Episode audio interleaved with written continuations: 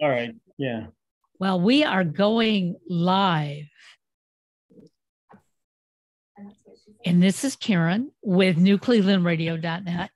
And it is time for What in the World with Paul Seaburn and his sidekick, Cleveland Browns. Yeah. well, that's what, what it says on his shirt. But we know, we, we obviously we know what's the most important aspect of this podcast today. It is not any of us. It is the winning Cleveland Browns. And yeah, uh, John was yeah, yeah. If, for those of you who are listening to the podcast rather than watching us on YouTube, A, I'm Paul Seaburn. This is What in the World, and thank you so much for joining us. B, John DiNallo, my sidekick and old friend, is dressed head to toe in Cleveland Browns paraphernalia because he saw them win last night over the uh, the despised Cincinnati Bengals. So uh, so there's a there's an air of exuberance uh, within the podcast today. you did say that. Excuse me. Thank you. Nice day in Cleveland, Ohio, which is where we're at, Northeast Ohio area. Uh, I want to say hello to uh, Karen Hale. Thank you for that great introduction. Karen is our uh, co-host, producer, media mogul at newclevelandradio.net, which is our platform. You can yes, see us there, find out how to, uh, you know, where we're at on Spotify and all the other great places on YouTube, where there's a link to us on YouTube. The um, um, and then take a look at all the other great podcasts Karen has. Uh, the, the, the stories you're hearing today, our motto is uh, real news, sometimes strange, always funny. Everything is checked with multiple sources. I know that's hard to believe with some of them, but seriously, I am I am a real journalist. I actually do check sources. And uh, all of these stories, with the exception of Bluff the Co-host at the end, which we'll talk about, are real stories uh, from from various news sources throughout the internet. Uh, you come here because they're funny, they're fun, they're weird, they're strange. We like to have a good time with them. Our goal is number one to entertain ourselves. And if we're entertaining ourselves we we think we're entertaining you as well. So that's the the name of the game here. Uh, i am the um, head writer and editor at mysteriousuniverse.org I, we talk about many of the same subjects that that i write about at mysterious universe. Bigfoot uh, space stories space travel uh, aliens a lot of that stuff. I get into more depth at, at mysterious universe. So just so you know uh, there's another place to go. I'm also on Facebook, so look me up on Facebook. Google my name, you find all kind of strange stuff about me. Uh, don't Google John. You know that could be dangerous. But um, anyways, let's uh, let's see what we got here on what in the world. Today is Tuesday, November first, first day of November. So. Um, Okay, so we've got the uh, so some interesting stories today off off the beaten path. The world's smallest TV wait till you see this, everybody. This is, oh, when I say wait till you see this, that uh, directed to uh, those of you watching on YouTube. I do have a number of photos that I that I uh, include with the podcast. Um, I will describe them to you so that um, if you're listening, you can still figure out what we're looking at. But it uh, for grins, please visit us on YouTube follow us, do all those things that, that, that they like you to do. You'll get to see the world's smallest TV, which we'll talk about in a second. We're going to find out Bigfoot's least favorite state. We're going to find out how to drink champagne in space. In fact, how to get champagne in space, Karen. This is uh, uh, this has been a challenge, obviously, since the uh, Sputnik program in the 50s. You know, what? How do we celebrate once we get up to space if we can't open a bottle of champagne in weightless uh, right. condition. Yeah. So they finally figured out how to do it. And we're going to see some photos of that. So uh, let's see. Uh, a really picky monkey. And that's all I'm going to say about it, but emphasis on the picky. Um, and and that's that's all I'm going to say. We have a gift from the Mothman himself, so please stay tuned for that. Um, especially if you're down in West Virginia, uh, uh, we've got trees that run on two legs in Connecticut. Weirdest story of the week, possibly of the year. So we're going to make sure we get to that. Uh, let's see, more odd news, some trivia. We've got strange sports with John. Um, and then we'll play everybody everybody's favorite weird new, news game, Bluff the co-host.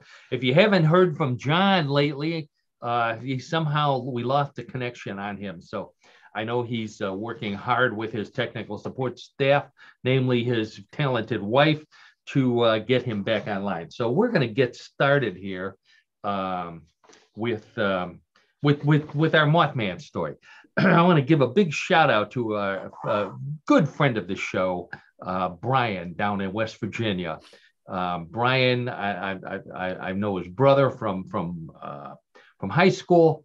Uh, we all went to the same school. John grew up in the same neighborhood as as Brian. Brian has become a great fan of the show, and um, he, he has one problem though, and that is that he lives in West Virginia, and it bothers him that we talk so much about Ohio monsters. You know, we talk about Bigfoot all the time. Bigfoot is pretty much the dominant Ohio monster. Uh, down in West Virginia, uh, the, the the big monster is Mothman down in Point Pleasant, which is at the intersection of the Ohio River and uh, the Kanawha Kanawha River. The the um, uh, there's a bridge there over the Ohio River, and for those of you that don't, I'll give you the 25 cent explanation. Back in the 60s, there was this creature, flying creature with red eyes that people were seeing in Point Pleasant, which is right at the at the bridge on the West Virginia side. Uh, all kind of people were seeing it. Everybody got scared, and then uh, the bridge collapsed, and unfortunately, a number of people died. Uh, Mothman disappeared. So th- these people, um, you know, I, I, admire the people who who are the keepers of the Loch Ness monster because the, the entire city runs on the Loch Ness monster. Point Pleasant is almost the same way it runs on the Mothman. They have an annual week uh, weekend long festival. They have stores devoted to Mothman, to uh, museums, restaurants, you name it. And now Brian has introduced us to Mothman beer. Whoa. wow. Mothman beer. That's right. He did. so Brian didn't tell me how he obtained the Mothman beer. I'm assuming that it's one of the um, uh, popular products in uh, Point Pleasant, especially during the Mothman Festival time, which was just a, a few weeks ago, if I remember correctly. Um, so, so he thought that John and I would be uh, interested in in the beer uh, because we mention uh, occasionally our partying days from when we went to college together. Now, this is this is so typical of Brian because Brian sent me a can of Mothman beer, but he sent me a can that formerly had Mothman beer in. See, Brian, the, the beer in the he way he drank it. He drank it. That's right. How now, dare he? I'll tell you what, Karen. Knowing Brian, I'm surprised he didn't send me an empty six pack of Mothman beer, or, or perhaps an empty case of cans of Mothman beer. But no, he just sent one. I guess he wanted to save on postage. But we do appreciate it. I mean, I got a I got a kick out of this. My wife said, "Who the heck is this guy? And who's Mothman?" And I had to go through all that stuff with her. Um, so it fits perfectly with the theme of our podcast. And and and Brian, um, another thing that I'm sure he knows is that Ohio is jealous of West Virginia when it comes to Mothman. I've been noticing lately a lot of these sites will do at the end of the year, you know, who is what what monster is the most popular in by state. And in Ohio, there's a list of monsters that, that everybody sees. And believe it or not, Mothman is starting to show up on the Ohio list because we're jealous of all the money that Point Pleasant is making. And it's just right across the Ohio River from uh, whatever it is. I, don't even know what's on the other side. Uh, Point Pleasant is the most famous. And Brian, Brian also uh, now Brian is a uh, uh, I, I, the, the, the high school I went to is Padua Franciscan High School in uh, Parma, Ohio. Brian is a member of the Padua Hall of Fame. He was a wrestling. Wow. Yeah, he was a wrestling coach at the school. He was a very, very excellent, excellent state champion uh, wrestler, if I'm not mistaken.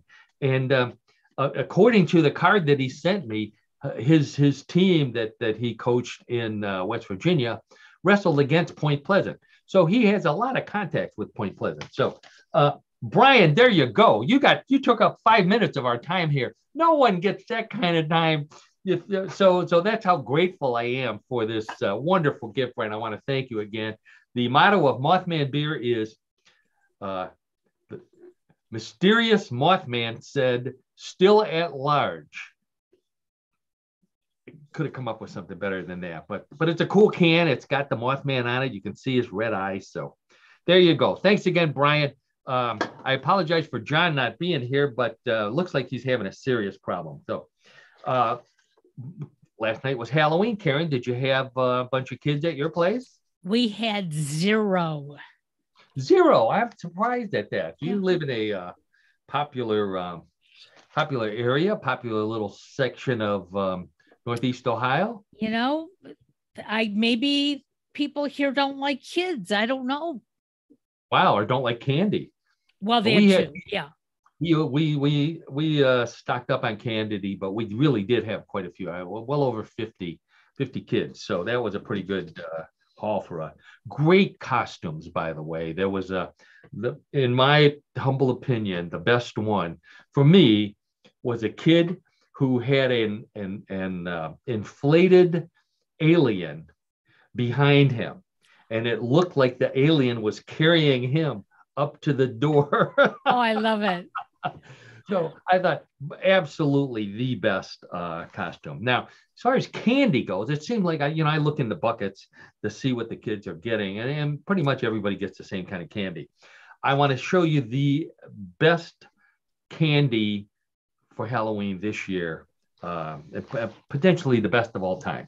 This comes from uh, a company by the name of Adafruit, which is a computer company, a hardware company. And uh, I want to put the picture up here while I'm talking about it. So Adafruit, uh, Ada, by the way, is Ada Lovelace, who was uh, one of the first uh, computer programmers, a, a, a, woman who was one of the first computer programmers. Now, I have a picture up here. What this is, is a picture of a Snickers bar with a little display built into it. That little display is the display for the game Doom. And believe it or not, everybody, you can actually play a, the game of Doom on this Snickers bar if you can get your your t- thumbs on the tiny little. Uh, oh my God! Yeah, Why would you do that? so you could get on What in the World. These oh, are, okay. look at all the publicity that they're getting out of this. So it actually runs a version of the video game Doom. The chip, it's, it's called. They call it the Candy of Doom um, which I think is a great name. Although I thought candy corn was the candy of doom. Me uh, too. Uh, or black licorice. I didn't see any kids getting black licorice. I don't think anybody gives that out anymore. Pop rocks. Wasn't there a time when when kids there was the rumor that kids were getting sick because they put too many pop rocks in yeah, there? Yeah. I think that was a candy of doom there too. Anyways, this um the computer that this is based on is a is a, a great computer. It's a tiny little um, over-the-counter computer called the Raspberry Pi, Pi, not P-I-E, Raspberry Pi. Um, if if you're into building your own computer, you know what a Raspberry Pi is. So that's what these people uh, use to put Doom in a Snickers bar. Um, you know, they said you could you could play it. I don't know by the time I realized that I had it, I had already eaten half of mine. So, you know, whatever. So I'm doomed to go to the dentist tomorrow because I, I see. my tooth. Yep. Yeah, on a, on uh, this tiny little video game. Now, on the subject of tiny, uh, there's a uh, there's also a um, an electronics company by the name of Tiny Circuits. Now, Tiny Circuits has just introduced two of the tiniest televisions in existence. The um, uh, let's take a look at this one here. Here we go. So, oh my God. Yeah, it's um, the screen is 10, 10 millimeters. It, across it's 36 millimeters. So it's uh, you know like like a quarter of an inch or half an inch, I believe, is is about the size of it. it, it but but take a look at that, Karen. This TV has little knobs on it. It has yeah. a speaker. It has a little display. It looks more like the old-fashioned tube um, uh, TVs. It has yep, little yep. legs. Yeah, it's yep. a it's a. So yeah, now and they say you can watch anything, absolutely anything. Um, now I tried them out. I, I, went to a store real as soon as I saw this. I ran to my local electronics store, and I needed six of them to watch a special on Dolly Parton. So oh, you, you, have to be one. careful. You have to be careful what you watch. But um, here's a here's another photo of I think I have. Uh, oh, so you can wow. either yeah you can turn the knobs or they give you a little teeny tiny remote control, which that is incredible. Yeah. Isn't it? Isn't it? You know, it's like if, if you lose this remote control, I can tell you where it's going to be. You're yeah. going to find it in the dog's poop because the dog ate it. That's it, it's the size of the guy's thumb. Look at that. It's, yeah. It's, uh, um, so, anyways, you can watch. Um, you can store videos on this thing. It has memory and it has a little tiny speaker, so you can actually listen. I, I don't know how you can. It has to be the tiniest possible sound in existence but they claim that you can turn tune it up to to 11 i guess. Um, you know i mean if you can't hear it I, I, suppose there's a button for closed caption. But then how are you going to read it? You know you need a um, uh, a uh, magnifying glass right exactly. in order to read the closed captioning on there. So i think we've got john back here. So john there's the world's smallest tv right there. Uh, the, the first thought at, into my mind was that is a very small TV. Oh wait, look, look there's a whole line of them. Oh look at look at they wow. come on all different uh, all different shapes and sizes. I what? the thing I love the most about them is its little tiny legs. like you can so you can I, I don't know where you would put this. So so you know I would have to put it like on a TV tray or something in front of my favorite TV watching chair. And then you got to lean way up. Does it run off a battery, right?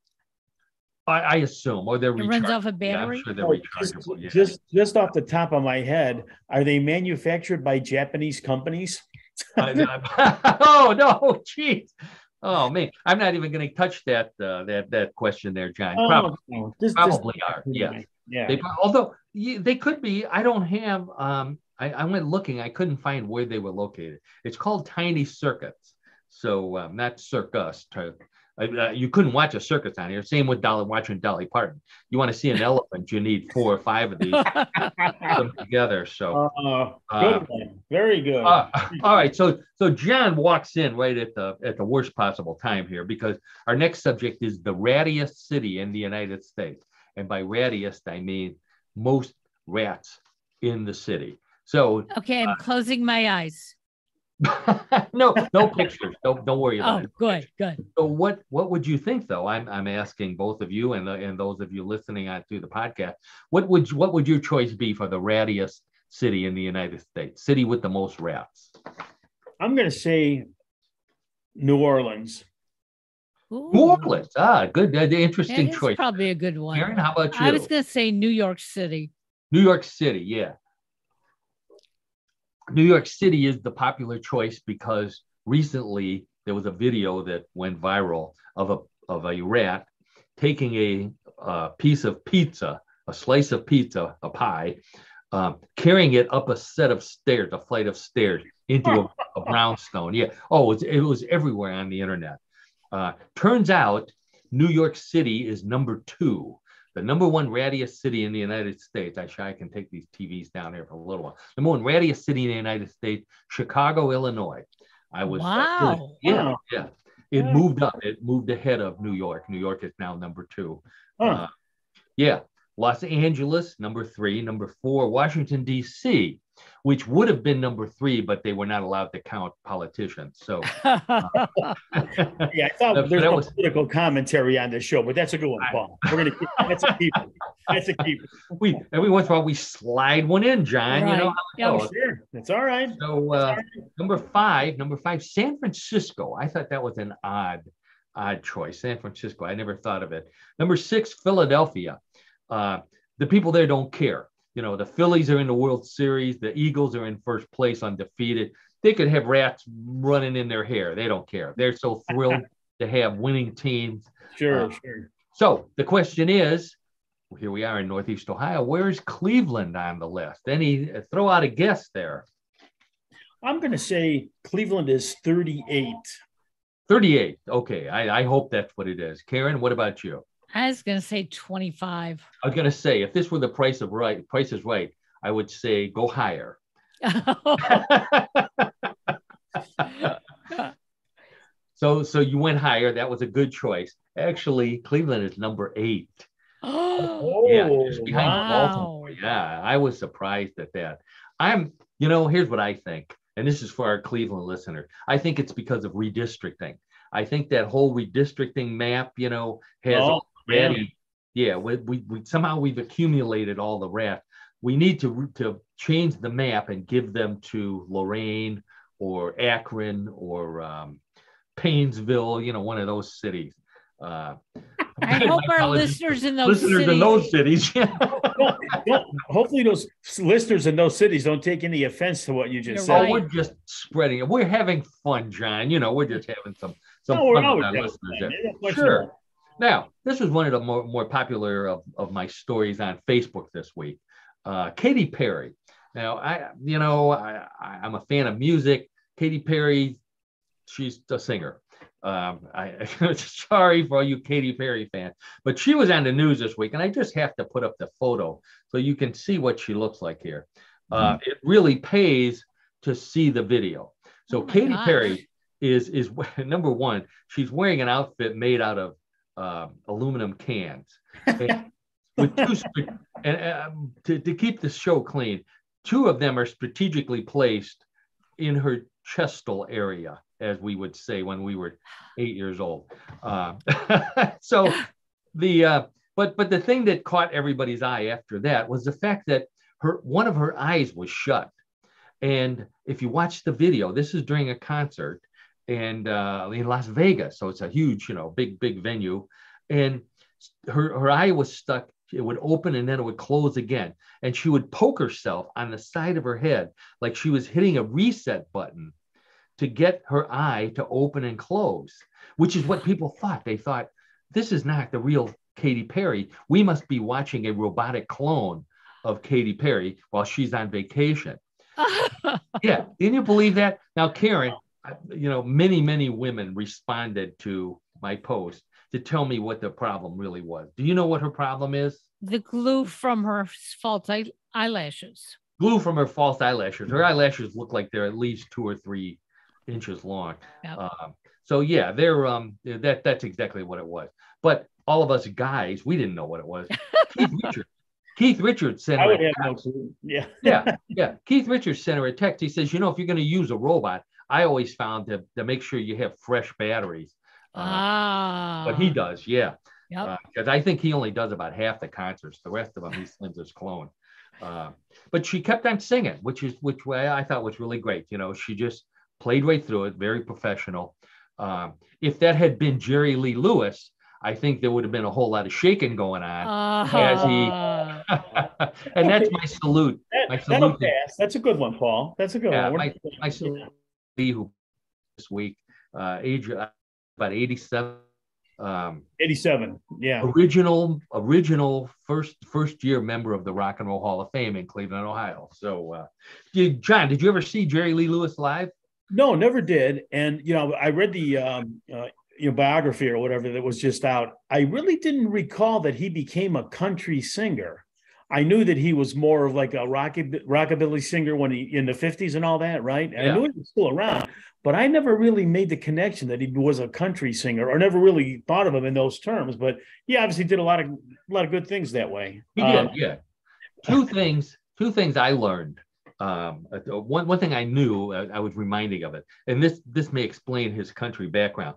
Um, he grew up in in Louisiana, in Ferriday, Louisiana, um, with his two cousins. One of his cousins was Mickey Gilley.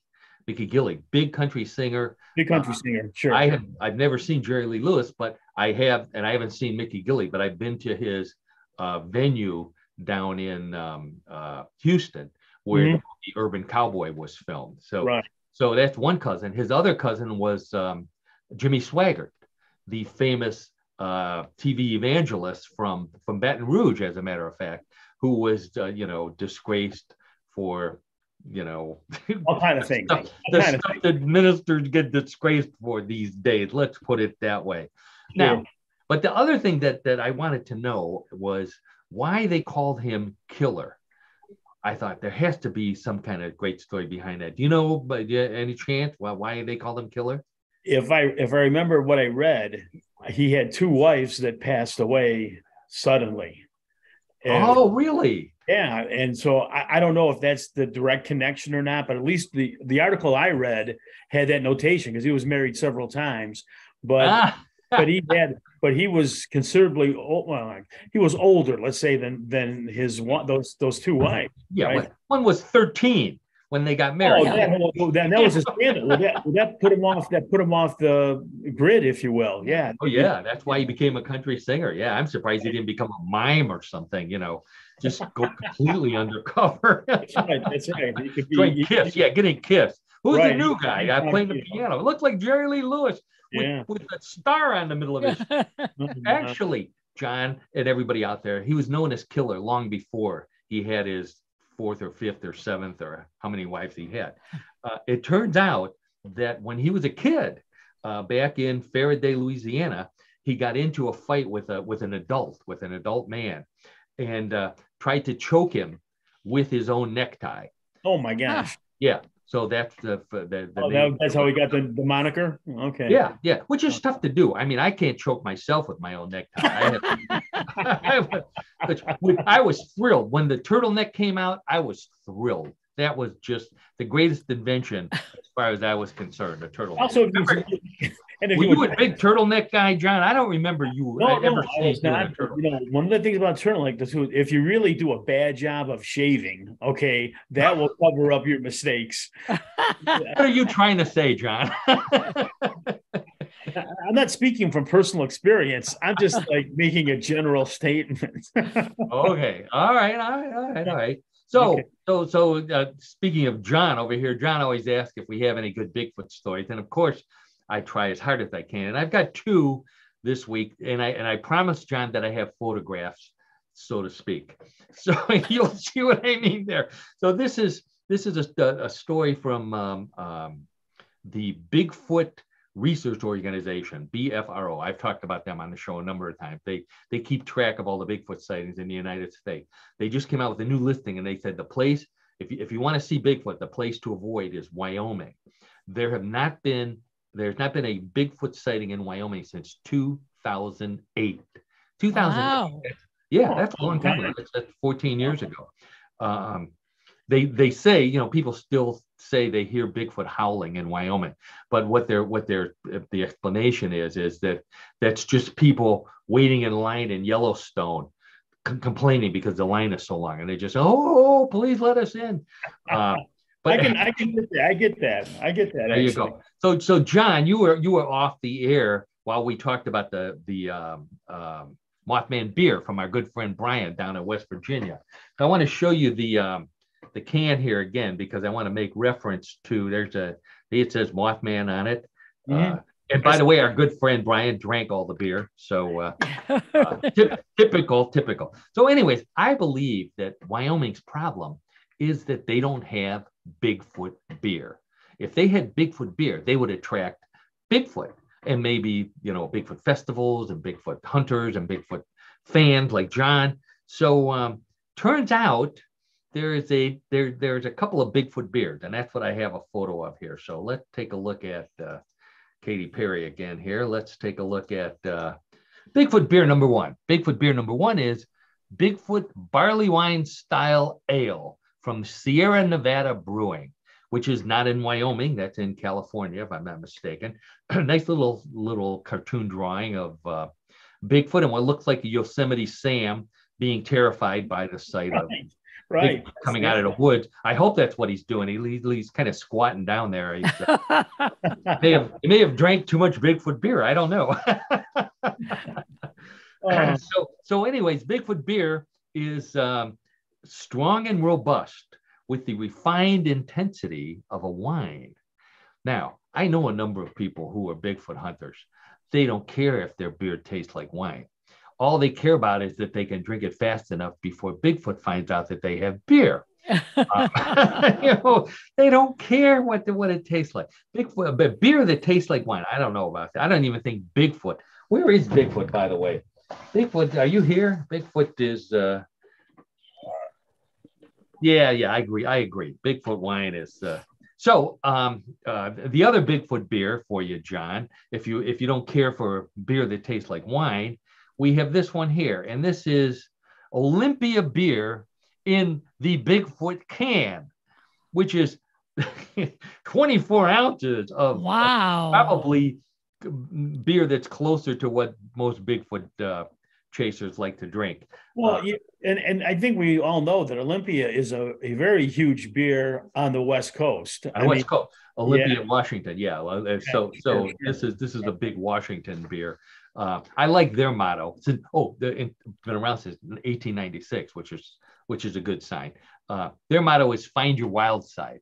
which according to Reed, yeah, you read like that, like you go to New York myself. to find your wild side. Yeah. I like that so, slogan myself. Oh. Yeah. So I, I, so so there's your two Bigfoot photos for the week, okay. John. Well, thanks, Paul. Uh, Good. All I, right. More credible, more credible than what we usually see. Get your I had to say it. Sorry. I just had get, to say it. Get your order in now. That's right. We should be, you know, a Mothman. I, I, I if, if the Mothman beer people are listening, we're open to sponsorship. Same with Olympia. Absolutely. And, uh, I know I've, I've already torn apart Sierra Nevada Bigfoot Barley wine tasting ale, but uh, if you guys are interested, you know, please give us a call. Yeah. Now, let's move from beer to, to champagne. French champagne company by the name of GH Mumm has spent five years developing champagne that can be drank or drunk in space. And um, Hmm. This is uh, it's called uh, GH Mumm. Uh, does it have a name? I'm not sure if it even has a name. Uh, I don't I don't see a name, but it has a special uh, little uh, device on the top to catch the cork so that it doesn't go flying off into space. And it comes with a unique uh, space station glass, which is uh, which is over on the side there. And if you notice, that glass does not have a bottom on it. You know, it's a it's a long stemmed uh, wineish type glass, but it doesn't yeah. have a bottom. Uh-huh. Because you don't need one in space because it's weightless, right? Huh. That's However, very interesting. That is very interesting, Paul. Okay. Now, John, Mr. Logic, if the glass is weightless, that means the champagne is weightless too. So once you pour it, how does it get into the glass, you may ask? Well, here's astronauts testing this new champagne. And what they do is it comes out in balls and they catch it, which, which right. looks like a fun game. so there they are. They're celebrating. Actually, I don't think this is on the space station. This is in that Vomit Comet airplane that they used to test, uh, train them on anti gravity. The uh, but yeah, they're catching balls of uh, balls of champagne. I think didn't we see balls of champagne open for uh, uh, Three Dog Night back in college? No, I probably remember that, but I don't remember. Kind of remember Three Dog Night, but I don't remember balls of champagne. You don't remember seeing them? The, no, uh, I, no, I can't. I can't really. I can't recall that. That's that's quite a few years ago. you have to, I, I, think you have to they probably should have goggles on so it doesn't the balls don't fly into well, like, like, the sports teams now right when they have their celebrations right sure Whatever. yeah i think this this sounds like a cartoon this sounds like a good bugs bunny out in outer space cartoon oh yeah mm-hmm. yeah you know you the, the the alien invades the spaceship and bugs is all his laser is out of uh, laser juice all he has is the bottle of champagne so you immediately you know start shooting him with the cork and and has balls of champagne all over the place and that's the, so that's the script needs work. If you sorry, but the script needs a little bit of work. That's as much as I could come up with today. I got it. Uh, I got it. It's very good, Paul. Very good. okay, so now Karen, this is when you close your eyes. This is okay. our, uh, our, our our monkey story here. So um, uh, this is about a picky monkey. So this is the, the, the, the monkey is called an aye-aye lemur, which is a very small monkey, but which has a very long appendage and not the one that you're to you think of, all you dirty minded people out there. This is a nocturnal primate found only in Madagascar, and it has one very long finger um, that it uses to pick ah. its nose of all things. Oh my gosh. this is a world record for the longest uh, uh, for being able to pick the furthest into your nasal cavity. Uh, this aye-aye lemur, they, they took a um, x-ray of his head, which you can see there, Wow. uh, at the Museum of Natural History in Bern, Germany. Uh, no, Bern is in Switzerland. Um, Right. It went all the way up its sinus and from the sinus into its throat and then mm. Ugh. into its mouth. So it could almost reach to the point where it could shoot its finger back out the front of its mouth. That's how long. Gosh. Yeah. That's unbelievable. Isn't that amazing? It No. could have gone. I, I'll tell you what. If it was driving while it was picking, it probably could have gone Oh, another couple inches. Wow. Now, okay. if I'm not mistaken, don't lemurs have very long tails also? Do they have very long Uh, some of them do. throwing Yeah, out. you're right. You're right. Some of them do. very long tail, I thought. Remember They're- that from your biology class. He looks yeah. like a rat. He No, looks rodent yes. like. Yes, Yes, they do. They're kind of rodent-like. scary looking. Yeah, yeah, they Yeah. definitely are. Um, the uh, I'm thinking, you know, this is going to put the Q-tip people out of business. If you could, if we could do this. In fact, if you could, if you could reach your ear from the inside and get the wax out of there too. do it all at once. Okay, so now here's one more. This is this is another oddball thing. This is a guy. Okay, his name is Brian Stanley. He's an American engineer, and he lost one of his eyes to cancer, but he used it as an opportunity, as Americans are wont to do. He he saw opportunity instead of tragedy, and what he did was instead of just using a normal prosthetic eye, he had a flashlight, but but really a high beam flashlight built to fit into his eye cavity. Ah, Fully functioning. Uh, he calls it the titanium cyborg eye. He wants to market it, obviously, to other people. He says it's perfect for reading in the dark. He, it doesn't get hot and it has a battery life of 20 hours. So, I mean, you know, I was thinking if he could turn this into a strobe light, he'd be a great DJ. oh, Right? You know, he could, be multifaceted. He'd be multi. Oh man, I think it'd be. Uh, uh, you know, I don't want to lose an eye, but boy, I think uh, I think he he has quite a career there, he has to take the eye in and out to change the battery. I- uh, or to charge it. Yeah, I'm not sure Oh. exactly how that. Oh. works. Yeah, Oh, So, okay. twenty hours. Yeah, well, that's what they do. I, Could be a patented product. Could could be a patented product, right? I'll tell you what, John. You know, this is the way my mind is working. I, I thought about the strobe light, but really, the first thing that came to mind for me, if I had something like this, is I'd want it to be an X-ray light so that I could see through clothes. Wouldn't Oh, that be Going for the movie, going with the, ma- the man with the X-ray eyes, Ray But Milland. that, which Ah. that just proves to all the women listening to the podcast that all men, we our maturity ends at the age of 13. You can make a case with that, Paul. You can make a very good case with that. yes. Yeah, the lovely Donna says that all the time. Yeah, you know, you're still 13 years old. That's right. That's what I want. An X I want X-ray eyes so I can see through clothing. Uh,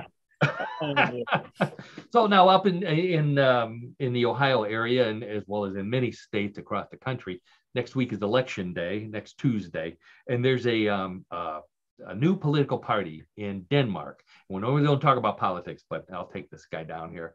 Um, I want to mention this political party. It's called party right away. Political party in Denmark committed to a platform thought up by an artificial intelligence robot. So, artificial intelligence, I mean, it doesn't exist, um, but his name um, is uh, Leader Lars. That's what they call him. His platform is universal basic monthly income and better computers for government offices. So, that's what he's running on. Artificial intelligence. Most Danish people don't care. They don't care if he's a robot. They don't care if he's artificial. They just like the idea of a politician with intelligence of some sort. So I think he might do well here. Yeah, I think so. The left-handed. I'd vote for him. politicians. I guess so. That's right. Uh, I was thinking, would, would so Karen says you would vote for a robot. Um, I was trying to think if we ever had a robot politician. Uh, or, or someone who would, uh, or a robot who would be a good politician. And the one that came to mind was the robot from Lost in Space, because he was always running around saying, Danger, danger, Will Robinson, follow me, follow me, which is pretty much what politicians say every day. Um, Yep. uh, Yeah, follow right. me, vote Sure. for me. Sure. would, would you agree with that, John? I would agree with that. Yes, because uh, they're they're trying to uh, obviously gain followers if they're running for an office, and when they're in office, they're trying to get uh, they're they're trying to represent their constituents, right? So, yeah, uh, really. well, in, in well, some in of them are. World, right. In a perfect world, Karen, let's put okay. That. That's right. In perfect a perfect world. world. All right, I want to talk about this this tree in uh, Connecticut because it was the number one story at Mysterious Universe this week. So I wanted to share it with with those of you in the um, uh, What in the World podcast world. So this the so so before I begin, uh, John and Karen, everybody out there, what would you it, it, when I say scary tree? What comes to mind when I say that phrase, scary tree? Um, let's think of a movie that has a scary tree in it. Wizard of Oz. Wizard of Oz. That's right. Yeah, sure. Yeah. There you go. There, there you go, right there. So that, that's what most people think of. Those are the trees. The scarecrow and yep. uh, Dorothy were, were cutting through the orchard. And first the trees grabbed Dorothy and the scarecrow started fighting with it. And, and the, the trees have arms and they, they were throwing apples at them. So this is that this, the number one tree that people of our age would think of. Uh, below a certain age, the number one uh, scary tree is the Groot. Have either of you heard of the Groot? The, Not me. No, no. I'm going to say no. Yeah, I, that's what I thought. Groot. well, hey, what does that mean? That's why I had a picture lined up because I didn't know what it was either. Uh, so here's the Ooh. Groot. Oh. The Groot. There's two different Groots. Okay, the first Groot, the one on the left, was invented by the late great Stan Lee, who was uh, at um, um, you know the, the, the the comic book artist from from when we were growing up.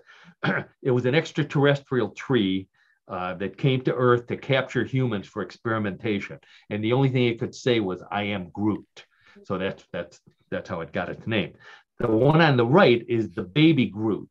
So kids were too scared from the other Groot. So I, whoever is doing this, probably Marvel, came up with the idea for Baby Groot. So Baby Groot's nice and and cuddly as as cuddly as a tree could get, uh, but it still says I am Groot. That's all it says. So so this lady in um, Connecticut says she's driving down a road, and she says uh, she's in her driveway when she sees a bipedal creature about four feet tall, about as wide as my thigh. She says she's five foot six, 140 pounds. Okay, not that big, so she says. Um, ran out of the woods to her left, across her driveway, into the woods to the property on the right, about 10 yards away. So she got a real good look at it. It looked like a tree on legs with small arms, four feet tall. So, uh, yeah. So she thought it was a, it was an alien, an extraterrestrial. She submitted it to the um, National UFO Reporting Center in uh, I think they're in Wisconsin, if I'm not mistaken. NUFORC, they're they're called and um, uh, they asked she asked them to check it out. Uh, so there's you know there's no known aliens from that look like trees the uh, that, that, that they could find. The uh, she, she, she added to the description because they wanted to know what well what else could you tell us? So she said there were no visible curves, no hips, no shoulders, just straight. It was brown, skinny, no fur or hair, lightning fast, and light as a feather on its rooty feet. Uh, hmm.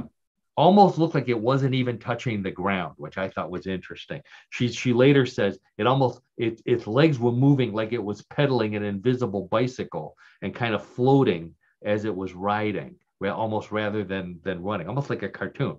Um, she said, um, uh, I saw the back and a bit of the right side. I didn't see the front or a face, didn't see a tail, ears, or any other body part. So um, so nobody knows what this is. Nobody knows what it is. I did some research, and um, uh, Groot, the the alien Stan Lee made up, came from the planet uh, Planet X. It was of the Flora uh, extraterrestrial uh, species. It said Groot because they thought it said Groot because it couldn't pronounce. You know, you got when your lips are made of wood, it's hard to talk. You know, kind of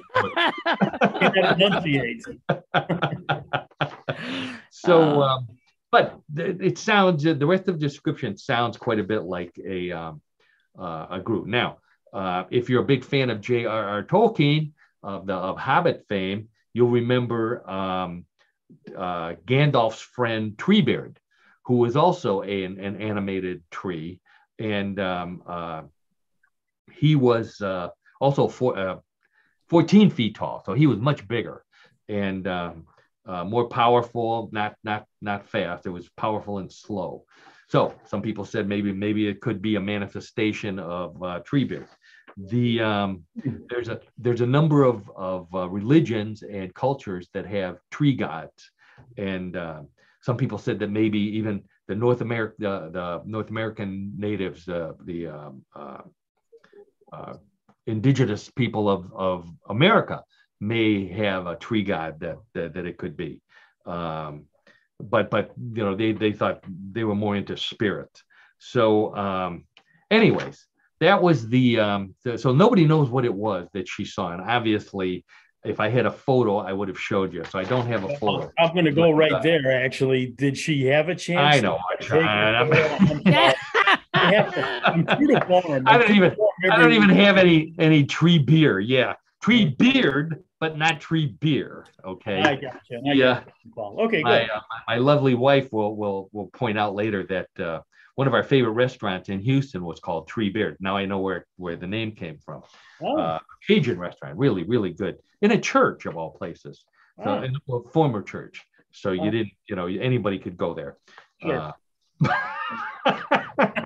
well, it's a restaurant. They're tr- they're trying to drum up business. I, I, it just I, I know. I, it was it was a cool place to go. I um th- this is this is a thing in uh, um, I, I, went to a restaurant in New Orleans a while ago, and uh, it was more of the a traditional church. It was a two story Treebeard with a with a flat nondescript church. This okay. one was a beautiful church that they de- decommissioned or whatever they did, unblessed it, and um, you could. We had seats up in the um, the choir loft.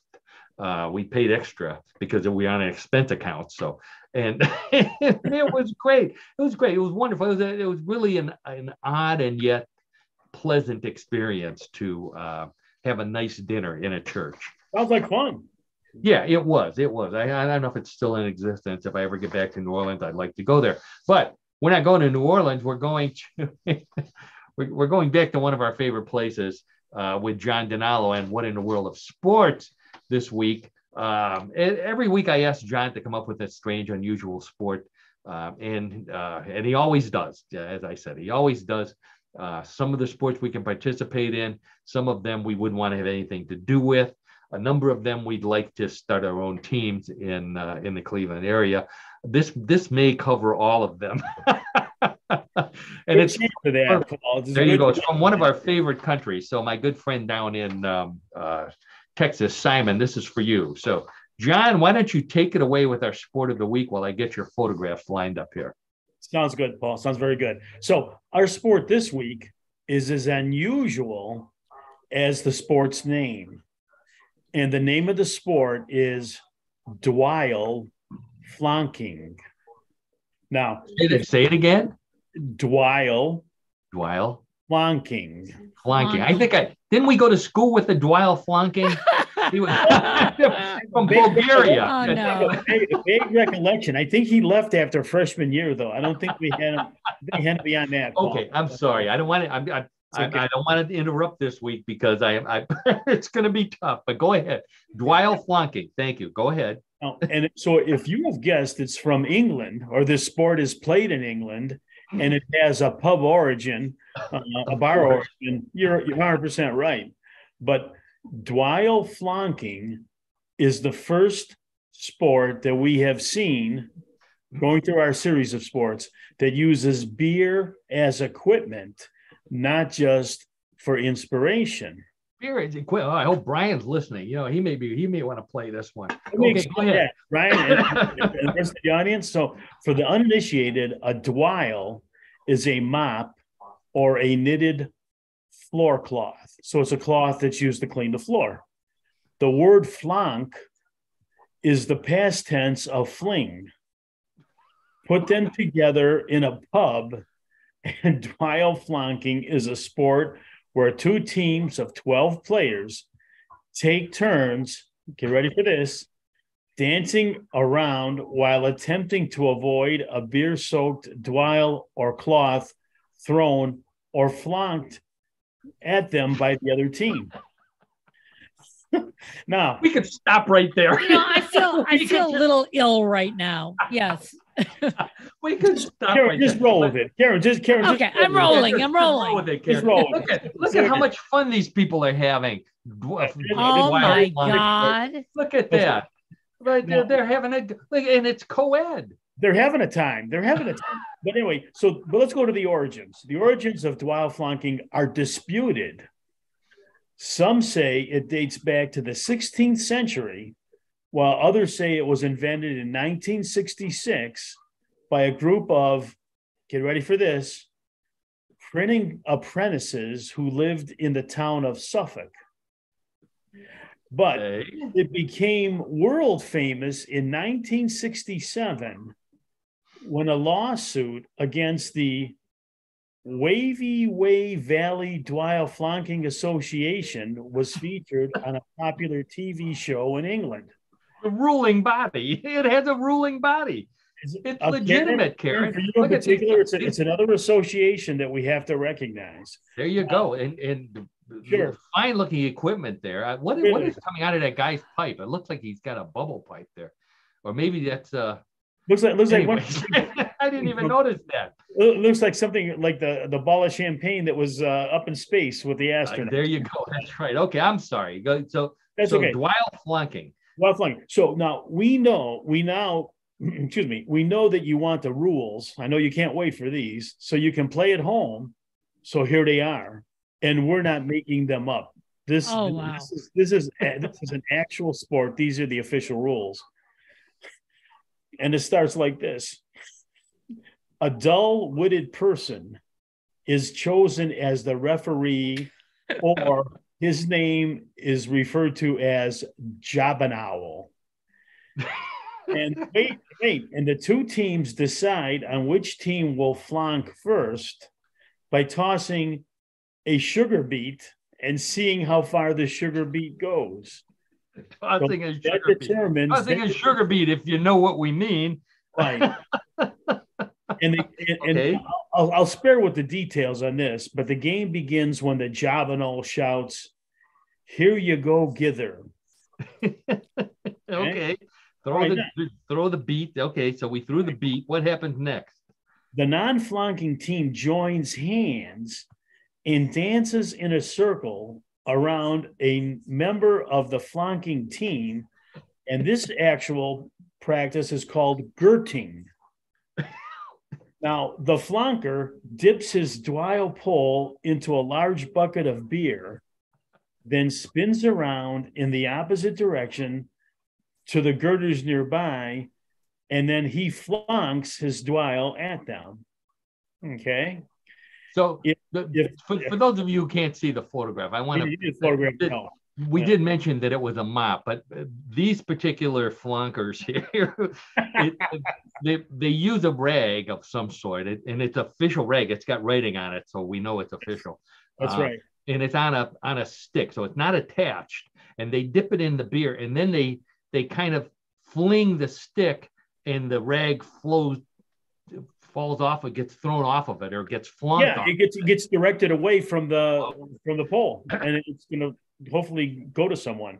So So then what happens, John? Well, let me tell you, if the, I'm glad you asked. If the Dwyle that is thrown misses completely, it is known as a swedge. It's a swedge. When you miss, it's a swedge. It's All like right. trying to hit a baseball and you, you you don't hit it, it's a strike. Swinging a swedge. Right. Now, when this happens, the flunker must drink the contents of a beer filled gazunder, G A Z U N D E R, or a pot before the wet dwile has passed from hand to hand along the line of now girding girders, chanting the ceremonial mantra of pot, pot, pot. So it's a traditional sport. Okay. You know, you follow this tradition of, doing this. Um, Now, a, a full game consists of two snurds. Two snurds. Snurds. Nerds. Two snurds, yes. That's N U R D. That's N-U-R-D. Oh God, Snurd. help us. Each snurd being one team taking a turn at girding, And then the Javanol, then he interjects and adds interest and difficulty to the game by randomly switching the direction of rotation. And then he levies heavy drinking penalties on any player found not taking the game seriously enough. So, so he tells them to change directions. That's his whole job. That's his whole job. And probably but, to duck. yes. Okay. But then, he, but then, if he spots someone who's not really competing or interested in the action, the person has to drink. There's a oh, there you go. Penalty. So, so, so how do you score in this game, John? So the points are awarded as follows, Paul. Three is for a wonton, W A N T O N, wanton, or direct hit on a girder's head. Two for a morther, M O R T H E R, uh, or a body hit, and one for a ripper or a leg hit. So, so, so the goal is to hit hit him in the head with the beer soaked rag. Well, uh, you get more points for that. What so, fun! The headshot. it's a headshot. No, wait, wait, wait. Now, again, it, it gets better. One point is deducted for anyone who's in the area or in the competition that remains sober at the end of the game.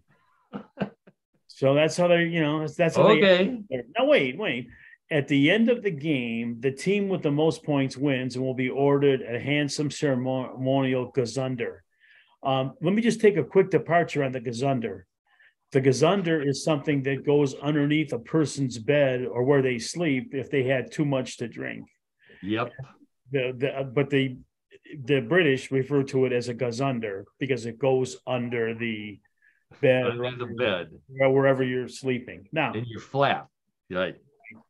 And let me let me close with this: if you decide to play Dwyle flonking at your next party, do us a favor. Tell the police you heard about it on Joe Rogan's podcast, not ours. Oh. That's right.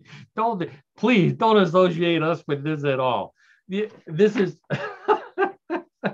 I, I, just wanted to hear John say all those words. I thought that was just uh, that was going to be the best part, and it was Gazunder and Dwyle and flonking and.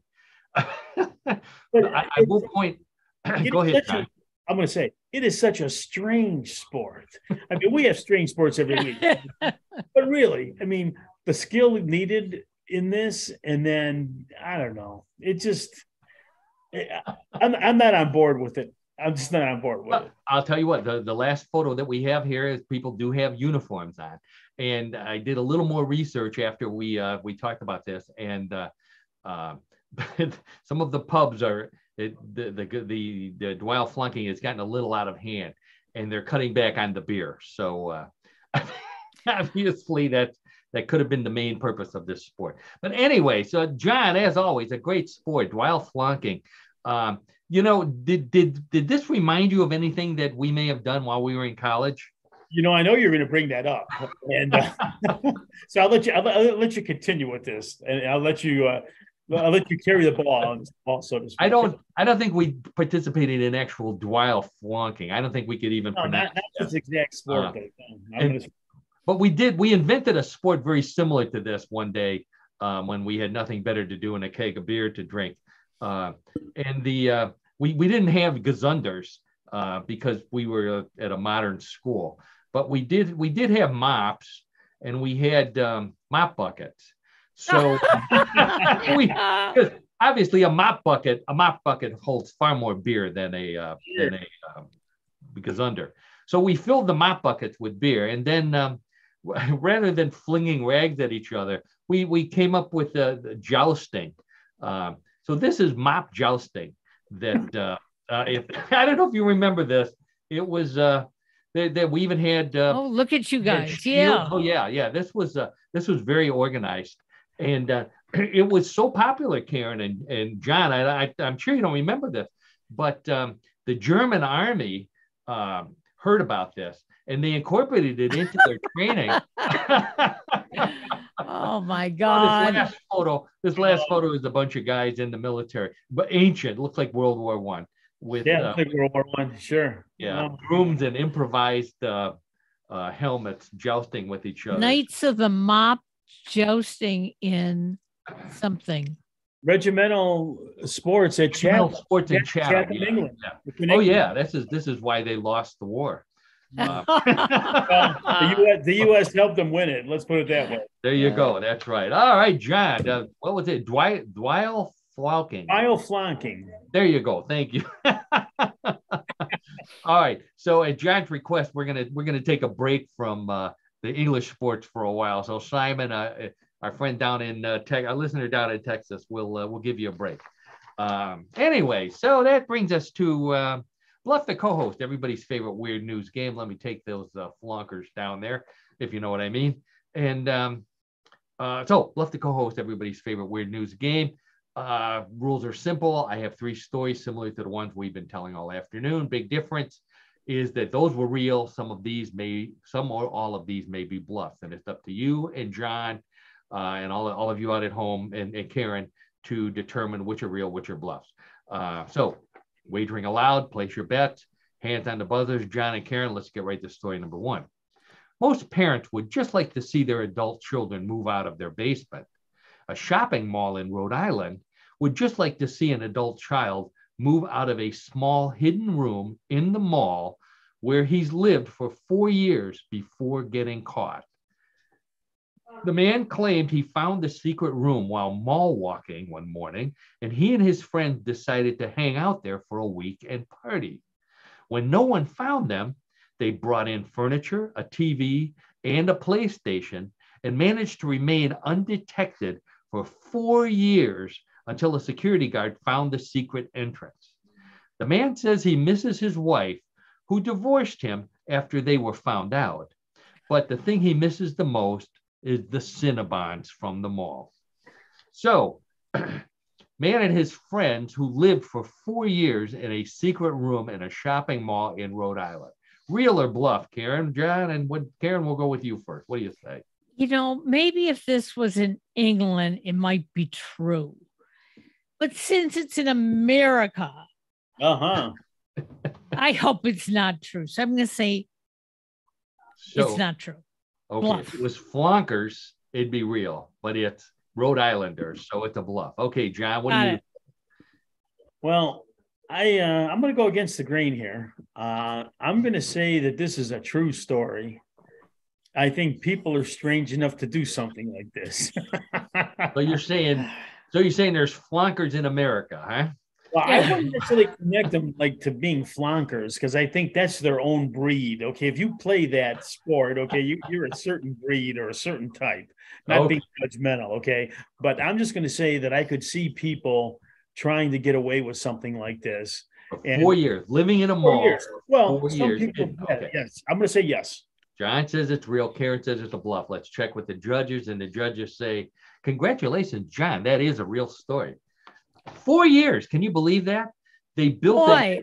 Boy, I just don't get this game anymore. Oh, well, you're logical, Karen. You're too light. You're Oh. thinking logically. That's part of the problem. Uh, Oh, Okay. Listen, listen I'll to go Mr. with that. Expert over here now. I'll He go goes- with that. yeah. Okay. The Well, yeah they built it. They built a cover so that the security guards couldn't see him, and uh, and they did. They went in and out. It was it's un- unbelievable story.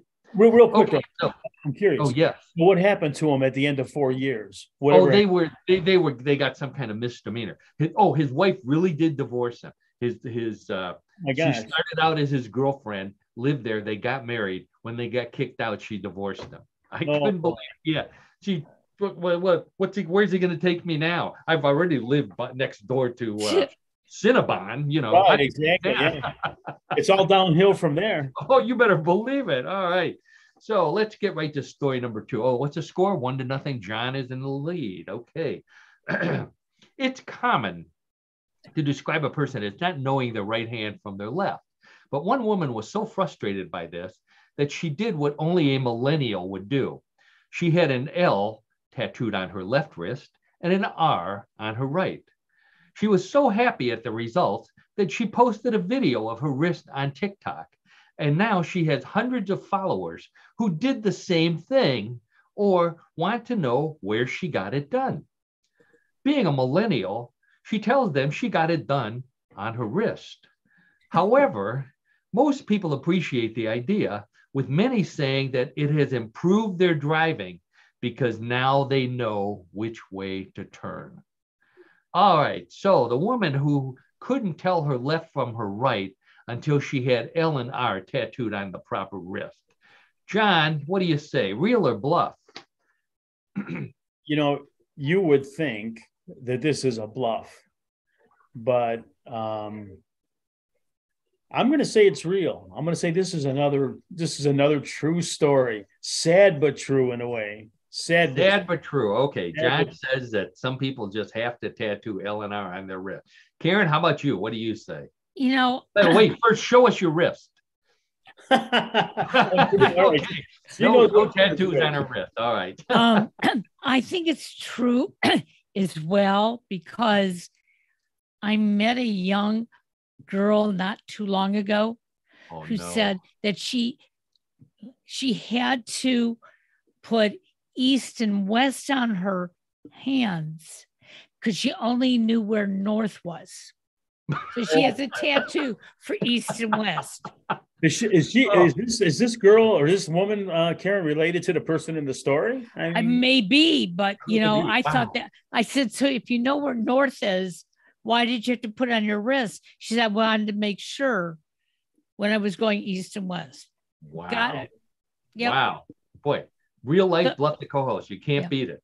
You can't be okay. So let's see. So both of you said that's a real story. Yeah. yeah. All right. Let's check with the judges. And the judges say, Congratulations to both of you. That is a real story. Yes, okay. sir. Okay. Wow. All right, Karen. Okay. So that means the score is two to one. John is in the lead, but Karen knows points are doubled in round number three. So she could come back roaring. I could. And uh, just, well, the Browns never did come back last night. They were ahead through the entire game. Uh, so anyway, let's get right to story number three and see who wins this week. Number three, genetic engineering has done a lot of good, but a scientist in Germany sounds like an evil scientist with his new creation, which he calls the world's most dangerous plant. He started with a meat-eating Venus flytrap. He then spliced the fly-catching part with genes from the mouth of a piranha fish. After many tries, he finally developed a Venus flytrap with real teeth. While they can't chew, at least not yet, the teeth can easily chop through a fly or a bigger bug, making it easier for the flytrap to digest. The scientist knows there are plenty of people who would buy his creation, and he plans to sell it soon as soon as his lawyers work out a foolproof liability contract.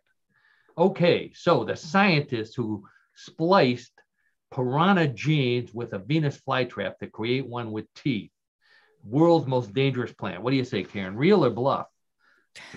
Remember, Gosh, I wish I knew science better, but I slept through all those classes. Um, it doesn't sound like it's possible, but I'm still going to say it's true. Okay. All right. So Karen says it's true. John, how about you? I'm on the same thinking line that Karen is that how can it be? How, how how's that possible? But I'm going to say it's false. Okay, so John says the bluff. Karen says it's the bluff. Oh, Karen true. says it's true. It says it's true. Karen says it's true. John says it's the bluff. Let's check with the judges. And the judges are in their jaws have dropped in disbelief. John is right again. oh my God. You got three right today. I didn't wow. even study there, and I didn't even study this week. Two weeks wow. in a row. Wow. maybe, maybe They're not Karen. By the way, by the way, gene splicing can splice um, different species together. So uh, yeah, that's, hey. that's right. the only bit of truth that's in that one. well, well, no, hey. no, no Venus flytraps with piranha teeth. That would scare the heck out of me as well. All right, wow. So John, John is uh, three and zero. Oh. I believe that that's two weeks in a row for John. It is absolutely. If not more. Yeah. I know he's got a big scoreboard somewhere in his house where he keeps track of all yep. this. I, I, you're right about that. I'm, I'm sorry. I'm, it's no longer a secret because uh, I'm very, very, I'm very happy when I win. Uh, but uh, I don't know. I and I don't. I can't attribute it to anything in particular. Um, just, I, I, the reason why is because you gave up flunking so many years ago. Probably, you know, yes. That kind of helped me in the long run and helped me today. All right. Well, wow. for all you flunkers out there, that, that's the end of another edition of What in the World, your everybody's favorite weird news podcast. I want to thank Karen Hale, our producer, media mogul at newclevelandradio.net and co-host. Please visit New Cleveland Radio. Check out all the podcasts, including ours. Um, you'll have a hours and hours and hours of fun, more more fun than is legal in many states. Uh, and then I want to thank John DiNallo, our uh, co- uh, also our co-host and and host of What in the World with John DiNallo.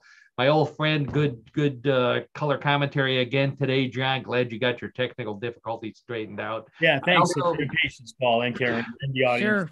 Appreciate oh, it. yeah, yeah. And I, again, I want to thank our buddy Brian down in West Virginia for the can of um, can that was formerly filled with Mothman beer. Brian, you're a sport. Thanks again. Uh, and for everybody else, I hope to see you all next week. Um, don't get too sick eating all that Halloween candy. And um, that's it. Weird news signing.